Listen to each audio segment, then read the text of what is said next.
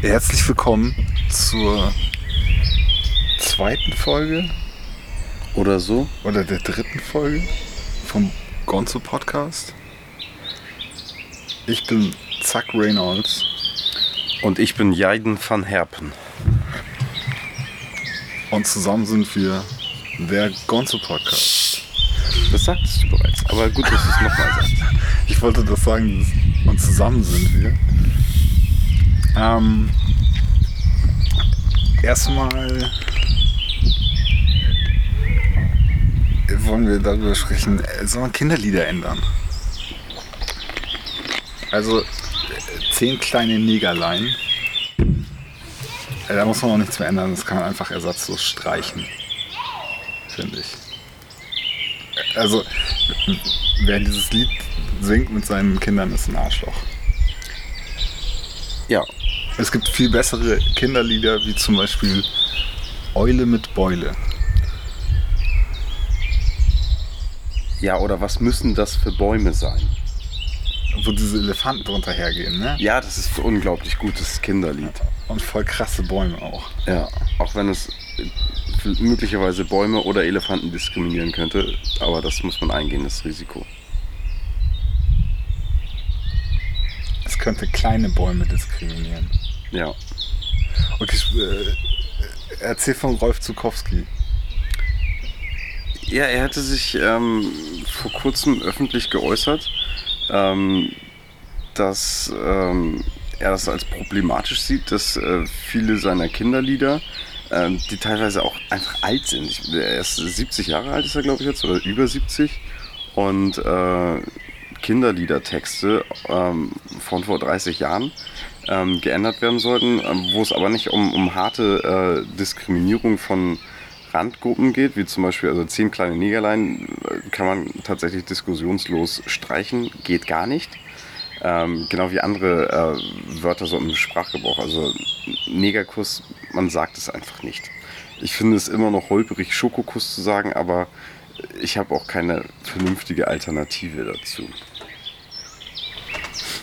Jetzt wäre es natürlich super, wenn wir Textpassagen dazu haben. Aber von Rolf Zukowski? Von Rolf Zukowski, ja. Aber da geht es hauptsächlich, da geht's nicht um Diskriminierung, sondern da geht es um Genderfeinheiten.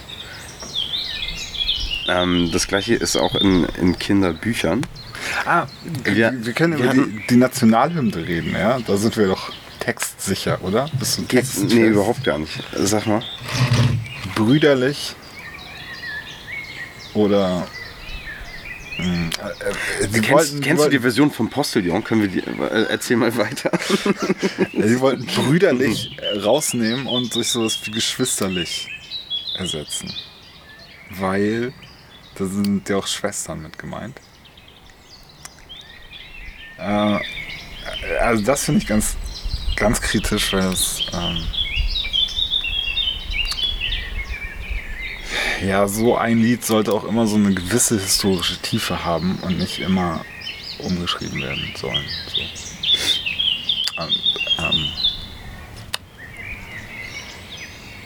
Ich sehe da keine so große Problematik.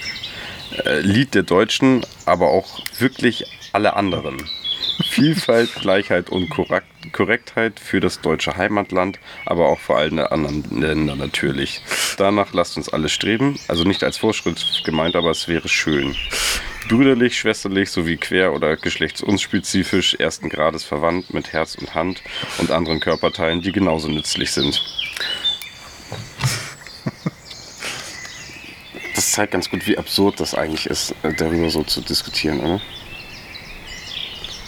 Ja, besonders, also was mich wirklich stört, richtig aufregt, ist der Gedanke, dass man alte literarische Werke von verstorbenen Autoren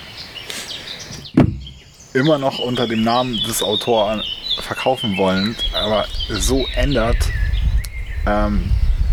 dass da sogenannte problematische Begriffe rauskommen und ersetzt werden.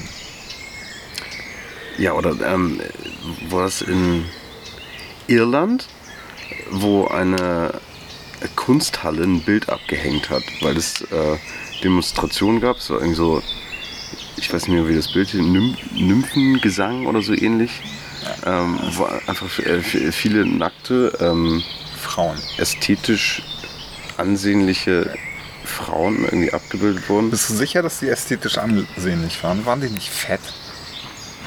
Du meinst, sie waren nur nackt und es hat gereicht? Oder? Oh nein. Nackt und adipös? Okay, du meinst, es war nicht so eine Gender-Diskussion, sondern es war, nee, es war eine Gender-Diskussion, Aufstand dicker Frauen. Nein. Nein, dass sie zu fett waren, das kam jetzt von mir. Das hatte vorher keiner thematisiert. Nee, ich glaube, das war ansehnlich. Na gut, okay. Ja, das ist hysterisch. Und ich denke, wenn die Linke sich mit solchen Themen befasst, anstatt mit so Themen wie Umverteilung oder so und soziale Gerechtigkeit, dann ist sie zum Scheitern verurteilt. Weil das ist eigentlich irgendwie so eine Form von Marxismus, was sie da machen. So Gender-Marxismus? Ja, erstmal so vorschreiben, dass jeder das Gleiche denken muss. Und dann durchsetzen, dass Leute, die das nicht denken, irgendwie ja erstmal irgendwie ausgegrenzt werden sozial oder so, später dann in den Gulag kommen. Unsere Bundesregierung, ne? Ja. Und da sind viele Ministerinnen, ne? Weißt du, wie es ungefähr von der Verteilung ist? Wie viele Minister und wie viele Minister, jetzt das Heimatministerium mal ausgenommen, das ist wirklich sehr penisdominiert. Ich glaube, das gibt eine knappe Mehrheit von Frauen in den Ministerien, kann das sein? Ich dachte, die hätten so eine 50-50-Quote angestrebt. Ich bin mir nicht sicher, keine Ahnung. Also es sind relativ viele Frauen. Und die Regierungschefin ist auch eine Frau. Also, das ist soweit gut. Dass die FDP ein bisschen mehr Frauen bräuchte. Das ist. Aber sind so liberale Themen, sind die. Findest du die sehr weiblich? Das ist immer so. Gibt es weibliche Themen? Also sind Puppen mehr weibliches Thema als Autos? Gibt es das? Nee, aber es gibt sicherlich eine Mehrheit dafür. Also es ist zum Beispiel so, dass man drängt ein Kind ja nicht in die Richtung, wofür es sich interessiert. Ich kann ja nicht ein zweijähriges Kind irgendwie beeinflussen und sagen, guck mal, das ist ein Feuerwehrauto. Ist das Feuerwehrauto interessant oder ist die Barbie interessant? Also, ich glaube, das macht ein Kind automatisch, dass es bestimmte Sachen interessant findet. Ich glaube es auch. Ich glaube, dass Jungs Sachen und Dinge interessanter finden und Frauen, Mädchen, menschliche Beziehungen und so interessanter finden. Und ich glaube, es gibt dafür auch wissenschaftliche Belege, die ich aber jetzt so nicht kenne. Ja, und gibt es dafür, es ist nicht auch logisch irgendwie von der Evolution her, dass das so ist?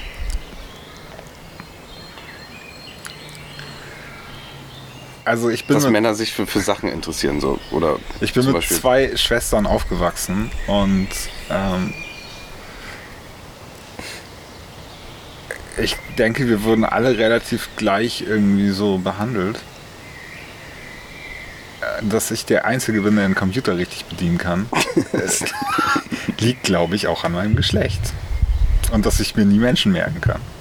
So meine Schwestern erzählen mir immer so, ja, dies, das hat der und diejenige jetzt getan. Ich kann mir die überhaupt nicht merken oder in irgendeinen Zusammenhang bringen oder geschweige denn wiedererkennen auf der Straße. Aber ein Feuerwehrauto erkennst du. Ja, ein Feuerwehrauto würde ich sehen, ja. Genau. Ich könnte ich auch auseinanderhalten. So, das ist ein Feuerwehrauto, das ist ein Krankenwagen, das ist ein RTW. Oder ein Bagger. Das ist ein Bagger und das ist ein Polizeiauto. Scheiße, ein Polizeiauto. Ja, das kann ich. Und ich hatte früher eine, da war ich sehr stolz, eine Sammlung von Feuerwehrautos. Ja? Ja. Sind die nicht alle gleich? Ist das, oder sind das aus unterschiedlichen Nationen? Warum hat man eine Sammlung von Feuerwehrautos? Nee, verschiedene Feuerwehrautos. Manche von Matchbox, andere irgendwie größer aus Plastik.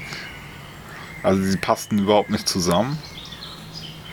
Und ich hatte lange Zeit so ein, ja, fast schon so ein Fetisch für so Flughafen-Feuerwehrautos. Hm. Kennst du die? Die sehen so ein bisschen aus wie ein Panzer. Hm. Das fand ich super geil. So die besten Feuerwehrautos der Welt. In Kampfsportschulen, so kämpfen, ne? Ja. Das ist zum Beispiel auch eine Sache, wo sich prozentual viel mehr Männer für interessieren, oder? Das ist, glaube ich, so ein bisschen im Kommen. Ich finde, zum Beispiel in den USA ist zum Beispiel Frauen-MMA richtig gut, oder? Also es ist, da interessieren sich viele Leute. Selbst wir interessieren uns für einen amerikanischen Frauenkampfsport, weil es einfach so extrem ist, oder? Weißt du, Ronda Rousey? Ja. Wenn die halt jemanden verprügelt im Ring, so, das sieht halt einfach krass aus. Aber jetzt zum Beispiel soll Amanda Nunes gegen Cyborg kämpfen. Das ist ein großer Kampf, glaube ich. Gegen Cyborg? Ja. Okay, also ein Mann gegen eine Frau. Nee, also Cyborg wird, glaube ich, in der UFC von 3 verschiedenen Kampfkünstlern benutzt, so als Name. Ja. Aber ich glaube, es sind mehr. Cyborg, ich glaube, es ist Frau. Okay.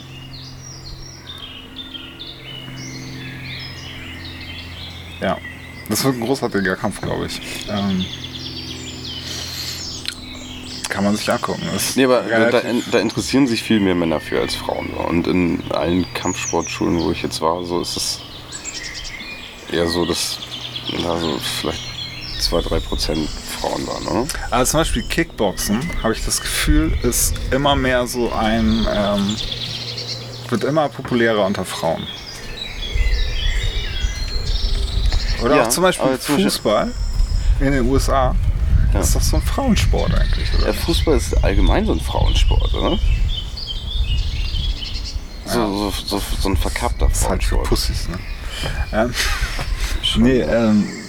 Also zum Beispiel Dr. Christine Theiss ist auch sehr, sehr bekannt in Deutschland, oder?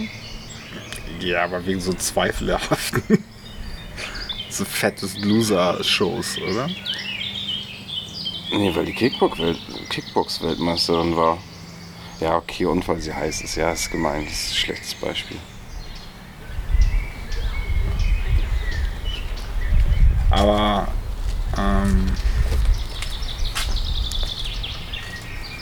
nee, also einmal, ich finde das total wichtig, wenn Frauen Kampfsport machen und total super und auch heiß.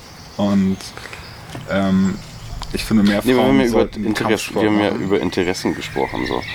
Generell ist es, glaube ich, schon so, dass mehr Männer davon angezogen werden. So. Irgendwie. Auch zum Beispiel diesen Sport, den ich vorher gemacht habe, dieses Butchinkan mit so die Kampfkunst von Samurai und Ninja. Das sind fast nur Männer. So nerdige, ja, das ist auch eher so ein Folklore-Verein. So, ne? Ja, also eigentlich zieht das keine Frauen an. Und das ist so typisch. Guck dir dieses Hobby an. Danach kannst du ziemlich präzise abschätzen, okay, das ist was für Männer. Das zieht keine Frauen an. Mhm. Aber Computer ist, glaube ich, ein noch besseres Beispiel, weil ich glaube, das ist wirklich verschwindend gering, so, oder? So Hackerinnen im Staatsdienst. Wieso jetzt im Staatsdienst? Ja, oder allgemein. Hackerinnen? Gab es immer schon und so. Aber ja, das. Okay. Nee, aber wir waren ja eigentlich dabei auch so, wie man, was man Kindern beibringen sollte oder wie man so, so feststehende Sachen wie ein Kinderlied oder ein Kinderbuch, ob man da irgendwie von außen eingreifen sollte und eine Geschichte, die einem persönlich irgendwie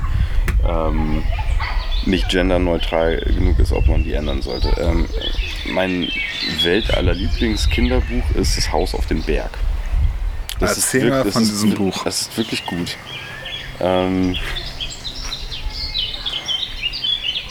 Die Story will ich gar nicht erzählen von dem Buch. So, aber könnte man sich mal angucken, das Buch. Und zwar sind die Rollenverteilung da irgendwie so klassisch. Also es die wohnen halt auf dem Berg und irgendwie sie guckt aus dem Fenster und schaut immer auf so einen Fels drauf.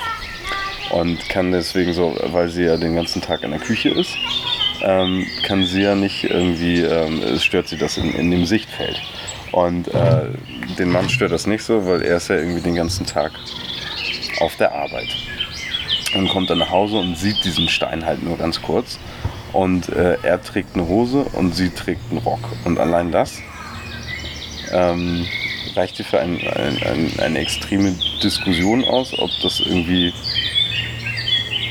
ob man das nicht anders darstellen soll oder ob das Buch geändert gehört. Und ich finde, man darf das nicht. Man darf so ein Buch nicht ändern, wegen solchen Kleinigkeiten. Ich finde, da ist nichts Diskriminierendes dann. Und man lebt das vor in der Familie, wie so ein Rollenbild verteilt ist. Und das ist ja auch nicht so. Der Alltag sieht ja auch nicht so aus. Und ich glaube, ein Kind kann das auch sehr gut unterscheiden, ob irgendwie das eine Geschichte ist, die in einem Buch ist und Mama und Papa gehen arbeiten und Mama und Papa kümmern sich um den Haushalt, oder zum Beispiel wie bei uns, Papa steht eher in der Küche und kocht und macht die Küche sauber, und sicherlich sind die Verteilungen da mal irgendwie so nicht zu 100% gleich, aber es ist jetzt nicht so, dass ich glaube, dass in den meisten Familien jetzt so ein extrem klassisches Rollenbild ist. Es ist natürlich irgendwie oft so, dass dann eher so, wenn das eine Familie mit mehreren Kindern ist, dass es dann so ist, dass wahrscheinlich eher der Mann irgendwie in Vollzeit arbeitet, die Frau in Teilzeit. Aber ansonsten glaube ich, dass das eher wichtig ist, was man so einem Kind vorlebt, und nicht, was in einem Kinderlied gesungen wird und was in einem Kinderbuch steht, wenn es nicht irgendwie eindeutig als diskriminierend gilt. Und das Buch wurde nicht 2017 geschrieben, sondern es ist halt ein altes Kinderbuch. Also, was man dabei beachten muss, finde ich auch, die Befürworter einer solchen Änderung wollen damit ja irgendwas erreichen. Also, sie erhoffen sich dadurch,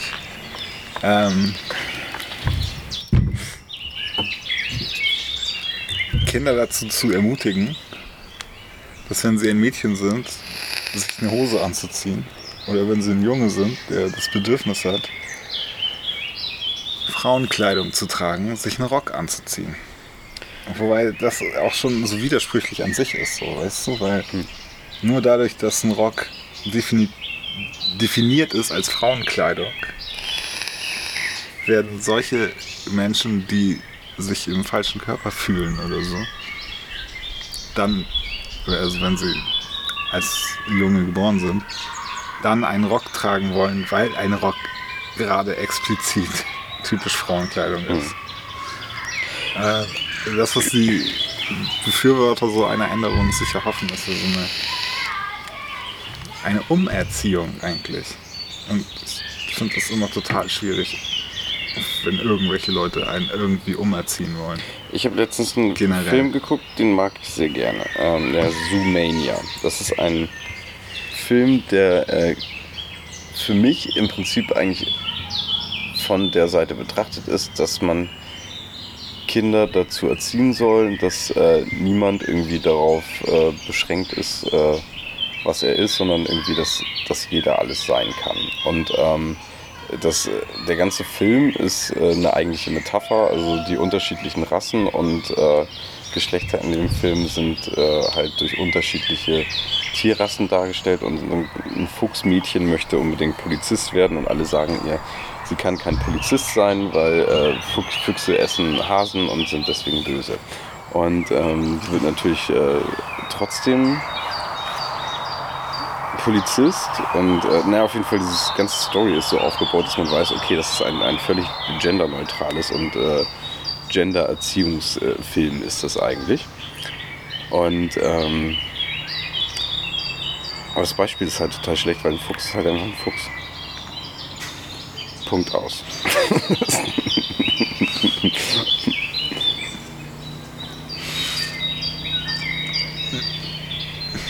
Ja, also dieses ganze Gender-Thema überhaupt und die Frage, gibt es Gender und gibt es Sex und was ist der Unterschied? Ich finde, das sollte mal wissenschaftlich untersucht werden. Und ich finde, die Leute, das ist doch, oder? Nein, ich finde, die Leute, die sich damit beschäftigen, sind überhaupt nicht wissenschaftlich. Ja, stimmt. Nee, das ist immer von der ideologischen Seite betrachtet und dann irgendwie Sachen bestätigen, die man schon denkt. Ja, aber oder einfach ohne wissenschaftliche Methodik arbeiten. So, und, genau, wer war das? Das war irgendwie so ein Evolutionsbiologe, der gesagt hat, so, wenn er über kann gut sein, wenn er über Käfer forscht, sind sich alle völlig einig, dass wenn er sagt, das Käfermännchen verhält sich folgendermaßen und das Käferweibchen verhält sich folgendermaßen, dann sind sich alle darüber im Klaren, dass das eine Tatsache ist. Und sobald es um Menschen geht, ist das richtig krass. Und dann kommen sofort Social Justice Warrior und versuchen das irgendwie zu bekämpfen, um diese Meinung zurückzudrängen. Und ja, niemand sollte irgendwie... Also jeder einzelne Mensch soll so leben können, wie er soll. Also ich möchte doch gar nicht falsch verstanden werden. Jeder einzelne Mensch soll so leben können, wie er möchte. So. Ob das jetzt, ob ein Mann einen Rock tragen will oder ob eine Frau eine Hose tragen will oder was auch immer. Also es ist mir alles völlig egal. Es ist nur diese aufgesetzte Diskussion, die mich daran nervt. So.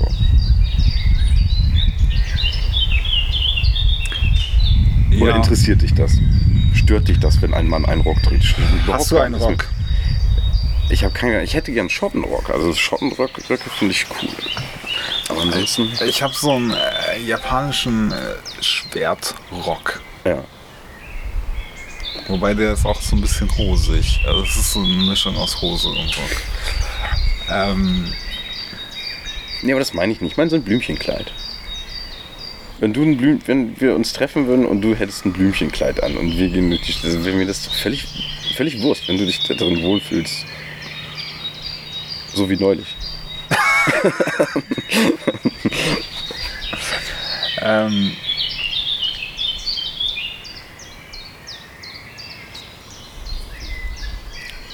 Einerseits ja, auf jeden Fall. Aber jetzt, wie gesagt, so ich glaube, die Leute, die das Bedürfnis haben, also Männer, die das Bedürfnis haben, sich als Frau zu verkleiden, haben auch so eine sehr klare Unterscheidung in ihrer Vorstellung, was ist ein Mann und was ist eine Frau, welche Klamotten sind männlich, welche Klamotten sind weiblich und wollen dann ja genau da switchen und nicht, ja, alles ist grenzenlos, du kannst machen, was du willst. Ja, genau. Solche Leute gibt es, glaube ich, nicht so richtig viele. Das ist auch eine Stellvertreterdiskussion. Und Transsexuelle, so, die sagen, sie sind im falschen Körper und möchten gerne umoperiert werden und... Sind ja auch dann typisch in irgendwelchen Gendern. Die sind ja, möchten eine typische Frau sein. Also ein Mann, der eine Frau sein möchte, möchte dann ein Kleid auch tragen. Ja. Und... Das sind meistens Menschen, die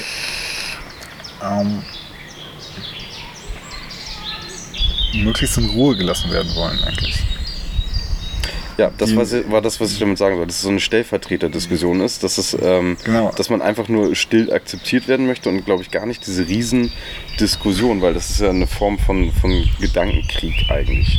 Ja, wobei das in den USA viel krasser abgeht als hier. Also wenn man so die Diskussion zu diesem Thema hier in Deutschland betrachtet, das ist eigentlich nichts. Also eigentlich, ich sehe das kaum. So, auch an der Universität oder so begegnet mir dieses Thema nicht eigentlich. Nein? Nein. Gibt es keinen Kampf darum? Nein, also es gab irgendwie in der Das ist interessant, weil in den Medien ist dieses Thema relativ präsent, oder? Findest du es nicht auch? In den Medien? In den Medien ist es sehr präsent. Ich konsumiere, ja, aber das bezieht sich auch meistens auf Amerika. Also so bei unserer Universität im Rechtshaus. Aber nicht was Frauenquoten und sowas angeht. Gab es einen Lehrstuhl für Gender-Rechts. Ja. Rechts und Gender, keine Ahnung. Und den haben sie jetzt abgeschafft. Weil es nicht nötig ist. Das Thema ist irgendwie durch, keine Ahnung. Also hier sehe ich das nicht so als großes Thema. Aber ich befürchte, das wird als großes Thema hierher kommen noch. Das weiß ich nicht, aber so was hauptsächlich eigentlich eher so, hier ist es nicht dieses Gender-Ding, sondern dieses Gleichberechtigungsding. Und eine Sache noch dazu zu diesem Thema als Ganzes. So, ich habe gedacht, Trump wird Präsident, und einer der Gründe, warum ich das gedacht habe, war, dass die Linke in den USA mit diesem Thema so viele Leute so annervt einfach, dass es so ein Backslash ist, so eine Reaktion darauf, weil Trump halt so ist, wie Trump ist. So total politisch unkorrekt. Und wenn du alle Leute immer damit fertig machst, dass sie an irgendeiner Stelle nicht politisch korrekt genug waren, dann hast du irgendwann Trump als Präsidenten. So, das sehe ich als eine große Gefahr, wenn man sich so auf so ein Thema versteift.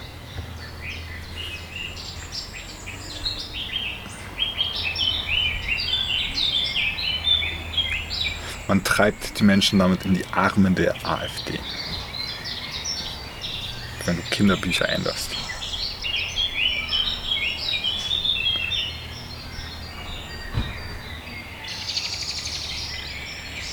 Wollen wir über ein anderes Thema sprechen? Pausiere das doch mal. Okay, ich pausiere. Okay, da sind wir wieder. On the road again. Ich habe ein Thema, über das ich mit dir sprechen möchte, und zwar die Türkei. Welches Datum haben wir denn heute? Zack. Ich weiß es nicht. Ich glaube, heute ist der 6.5. Kann das sein? Ich werde sofort einen Faktencheck machen. Heute ist der 6.5. Okay, also die Türkei. Erdogan hat vor knapp 2 Wochen ziemlich überraschend angekündigt, dass er Neuwahlen am 24. Juni abhalten lassen wird. Das waren, als er das gesagt hat, 63 Tage bis zu dieser Wahl. Ja, es gab damals, und ich glaube, es gibt, soweit ich informiert bin, auch jetzt noch kein gültiges Wahlgesetz dafür. Es ist das erste Mal, dass nach diesem neuen Präsidialsystem gewählt wird. Also die Wahl sowohl für das Parlament als auch für den Präsidenten gleichzeitig stattfindet. Und sollte kein Präsidentschaftskandidat mehr als 50% innerhalb des ersten Wahlgangs bekommen, dann wird es eine Stichwahl geben. Und die türkische Opposition zeichnet sich seit Jahren dadurch aus, dass sie völlig unfähig ist und sich komplett von der AKP vorführen lässt. Und erstaunlicherweise haben sie es jetzt hingekriegt, dass sie sich irgendwie zusammengeschlossen haben. Also es gibt jetzt 4 Oppositionsparteien, die gemeinsam antreten. Die größte davon ist die CHP, die jetzt alle haben jetzt ihre Präsidentschaftskandidaten benannt, und die CHP hat jemanden benannt, Ince heißt der Mann, der sehr energisch ist. Generell auch so ein bisschen kurdenfreundlich ist. Also der hat zum Beispiel dagegen gestimmt, dass die ganzen kurdischen Abgeordneten von der HDP ihrer Rechte enthoben wurden und dann teilweise ins Gefängnis gesteckt wurden und aus dem Parlament geworfen wurden. Und er hat jetzt gerade gefordert, dass Demirtas, der Führer der HDP, der kurdischen Partei, aus dem Gefängnis entlassen werden soll, weil er ist nämlich der Präsidentschaftskandidat der HDP. Und er hat gesagt, dass er die Umfragen, die er in letzter Zeit gemacht hat, alle zu 100% gewonnen hat. Nur eine nicht, da hätte er nur 50% bekommen, weil er der angepisst war von sich selbst an dem Tag. Dabei muss man wissen, dass er halt seit Monaten in Einzelhaft sitzt. Und da geht ziemlich viel ab und ich bin sehr gespannt, was da passiert. Ja, das ist eine extrem kurze Zeit, knapp über 60 Tage für so eine Wahl. Die Lira ist im freien Fall. Oh, ja. Das ist ganz übel so. Er fängt Stress an in Syrien. Die ganze Situation ist geopolitisch gerade davor so richtig zu platzen. Es gibt einen riesen Konflikt zwischen dem Iran und Saudi-Arabien, wo mittlerweile das so weit ist, dass Israel zusammen mit Saudi-Arabien irgendwelche Geschichten plant. Die Amis sind gerade dabei, den Atomdeal zu kippen, dass sie sagen, so, sie wollen den kündigen einfach. Das ist gerade alles voll am Explodieren, ne? Ja. Es ist Ausnahmezustand in der Türkei. Ja. Das heißt, er kann einsperren, wen er möchte. Das macht er auch die ganze Zeit, hauptsächlich mit Journalisten. Das ist... Man kann da live zugucken, das ist der Unterschied zu früher, ne? Dass irgendwie man sich übers Internet informieren kann, über andere Kanäle und sieht, was da gerade abgeht in der Türkei live. Zu der Lira. Die Lira war jetzt vor einiger Zeit, vor 3 Wochen oder so, auf einen sehr schlechten Kurs gefallen, dass man über 4 Lira zahlen musste für $1. Also jetzt Urlaub in der Türkei machen noch schnell. Ja, Grüße an unsere Zuhörer, die gerade Urlaub in der Türkei machen. Hi Jamie. Erdogan scheint sehr verzweifelt zu sein eigentlich. Er hat vor ein paar Tagen gesagt, dass jetzt alle Rentner zu den beiden wichtigsten Feiertagen, die beide noch vor dem Wahltermin sind, jeweils irgendwie 2000 Lira oder irgendwie so eine komische Summe bekommen. Und das ist eigentlich Geld, was die Türkei gar nicht mehr hat. Und daraufhin hat Standard & Poor's, die Ratingagentur, die Kreditwürdigkeit der Türkei nochmal eine Ramsstufe runtergesetzt. Daraufhin ist die Lira auf einen Kurs von 4,27 gecrashed im Vergleich zum Dollar. Und alle Experten sind sich einig, dass die Wirtschaft in der Türkei extrem crashen wird. Und die Frage ist, ob vor der Wahl oder danach. Und irgendwie jetzt zum Beispiel die Option, die Wahl einen Monat später abhalten zu lassen oder so, die hat Erdogan gar nicht mehr. Also das ist schon ziemlich knapp.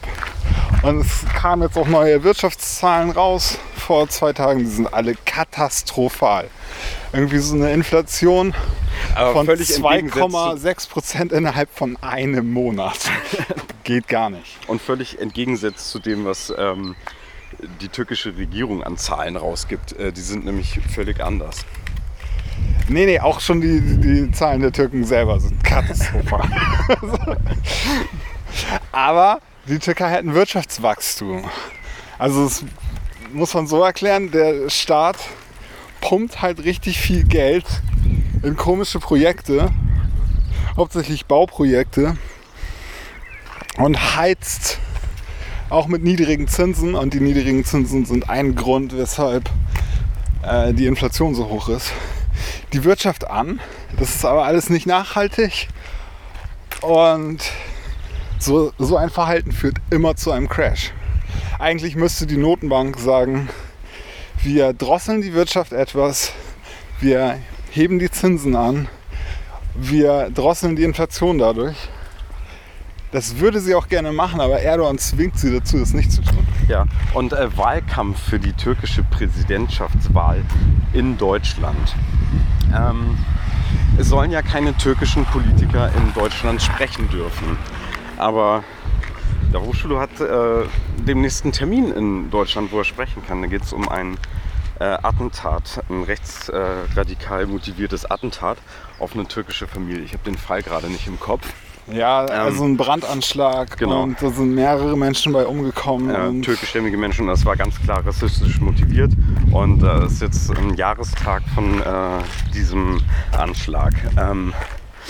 Und Davutoğlu will da hinkommen und sprechen. Und das ist nicht ganz klar, ob er sich daran halten wird, nichts Politisches zu sagen. Weil ich gehe davon aus, dass er so eine knallharte Wahlkampfrede während dieser Feier da halten wird, oder? Ich weiß nicht. Kann ich mir vorstellen. Das Gegenteil kann ich mir auch vorstellen. Wie gut ist dein Türkisch? Geht so. Aber zum Türkisch lernen super ist übrigens, sich die Wahlkampfreden von Erdogan reinzuziehen. Cool. Weil der schreit sehr langsam, laut und deutlich. Normalerweise reden Türken immer total schnell. Aber Erdogan kann nicht so schnell schreien. Zu dieser ganzen geopolitischen Sache, da wollte ich dir noch eine Sache erzählen, und zwar Manbij. Da stehen amerikanische Truppen und die Türkei droht die ganze Zeit, dass sie Manbij angreifen werden. Und dass die Amis da bitte ihre Truppen abziehen sollen. Ui. Und da ist jetzt vor einiger Zeit, also vor ein paar Tagen, ein Foto, mehrere Fotos und Videos aufgetaucht. Aber ein Foto sehr schön, sehr deutlich. Da sieht man so amerikanische Militärfahrzeuge, also diese schweren gepanzerten Fahrzeuge, die sie in Syrien überall benutzen, mit den amerikanischen Flaggen drauf. Dahinter steht ein anderes schwer gepanzertes Militärfahrzeug von einem anderen Typ mit der französischen Flagge drauf. Also die Franzosen sind jetzt offensichtlich in Manbij und niemand hat irgendwie Interesse da abzuziehen. Ja, ich würde mal sagen, so in den nächsten 60 Tagen werden wir nicht mehr erleben, dass die Türkei da irgendwie Manbij angreift. Ja, danach, ich weiß nicht, also entweder wir haben dann eine neue Regierung in der Türkei, was ich nicht glaube, das kann ich mir nicht vorstellen. Was ich mir vorstellen kann, ist, entweder Erdogan gewinnt die Wahl, demokratisch. Ja, das kann ich mir schwer vorstellen, eigentlich nicht.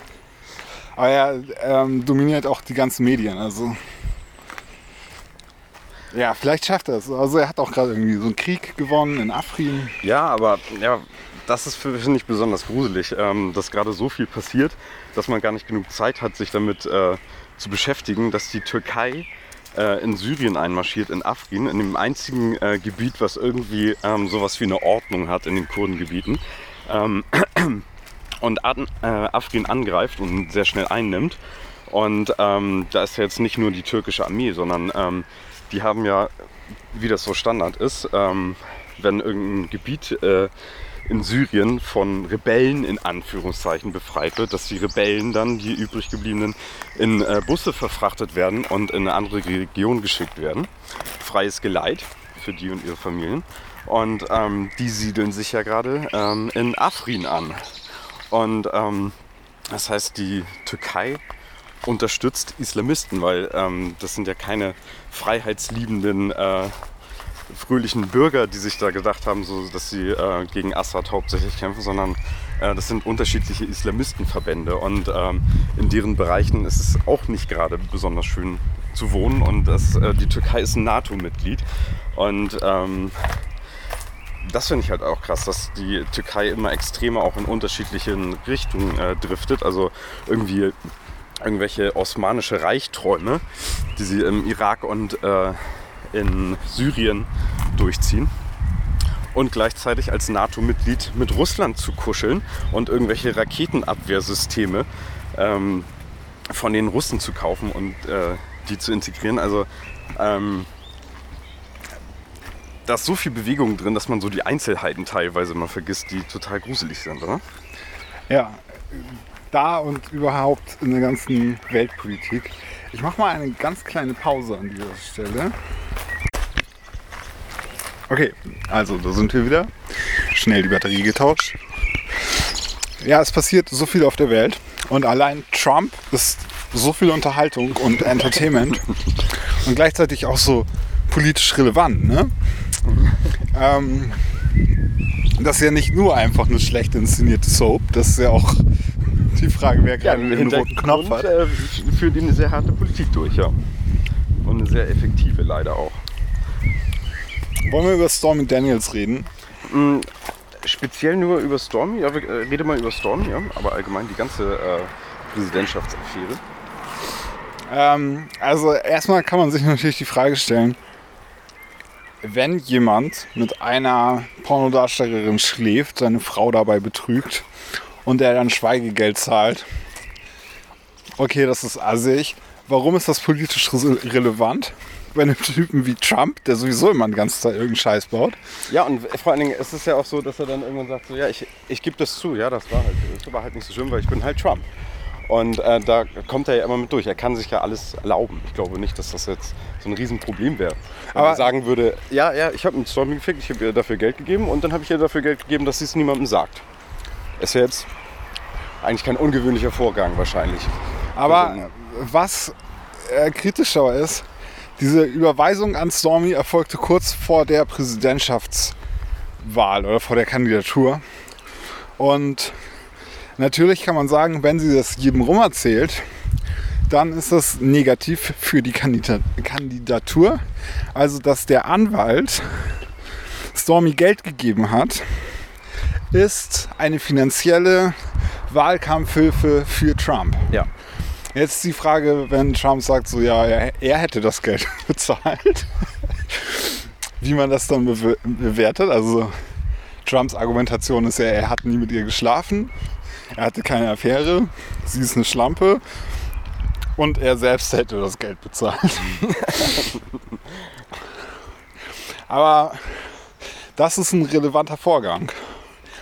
Und ja, jetzt gerade bricht da ziemlich viel los. Also ja, das ist ein relevanter, Vorwand. Aber da sind die ganze Zeit Sachen passiert, wo wir die ganze Zeit denken, scheiße, jetzt kommt sofort ein Amtsenthebungsverfahren. Aber das ist ja nicht so.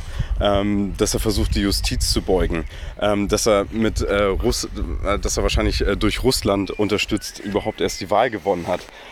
Und dass wahrscheinlich hier sein Sohn mit so einer russischen Anwalt darüber geredet hat, wie die zusammen die Wahl manipulieren können. Und man denkt die ganze Zeit so, scheiße, damit kommt er definitiv nicht durch. Das war's jetzt so. Und dann passiert aber nichts. Und du denkst die ganze Zeit, Robert Mueller, ja, der hängt ihm an den Eiern und der macht gleich irgendwas, weil es passieren ja die ganze Zeit Sachen, wo man definitiv sagen könnte, man könnte ihn dafür rankriegen. Und ich glaube nicht, dass Stormy Daniels jetzt irgendwie das ganze Prinzip ändern wird. Er wird damit durchkommen. Die Frage ist nur, wann das passiert, dass er wird ja demnächst befragt. Hast du die Fragen durchgelesen? Nee, er wird befragt. Das wusste ich gar nicht. Ist das jetzt? Ja, und die haben seinen Anwälten Fragen geschickt. Irgendwie so um die 40 Fragen. Und haben gesagt, er soll freiwillig kommen und da gibt's keine Vorladung. Genau. Wenn er freiwillig kommt, gibt es keine Vorladung. Und die haben ihm die Fragen vorher geschickt. Und er solle sich bereit erklären, auszusagen. Und er hat ja auch gesagt, er möchte unter Eid aussagen, wie das mit der Russland-Affäre war, wie das mit Comey war und so weiter und so fort. Und ja, das könnte spannend werden. Ich glaube nicht, dass Stormy ihn zu Fall bringt. Ich glaube, es ist höchstens das, was schon passiert ist vor längerem. So. Und das... ja, aber bin ich mir auch nicht sicher, ob Mueller die Macht hat. Es geht ja um Macht. Und, naja, aber Aber Trump ist sehr mächtig. Die Frage ist auch, wie hat Michael Cohen sich in diesem ganzen Vorgang mit Stormy irgendwie so strafbar gemacht, dass man jetzt an ihn herantreten kann und sagen, Kronzeugen nehmen kann? Würdest du lieber ins Gefängnis gehen oder gegen Trump aussagen?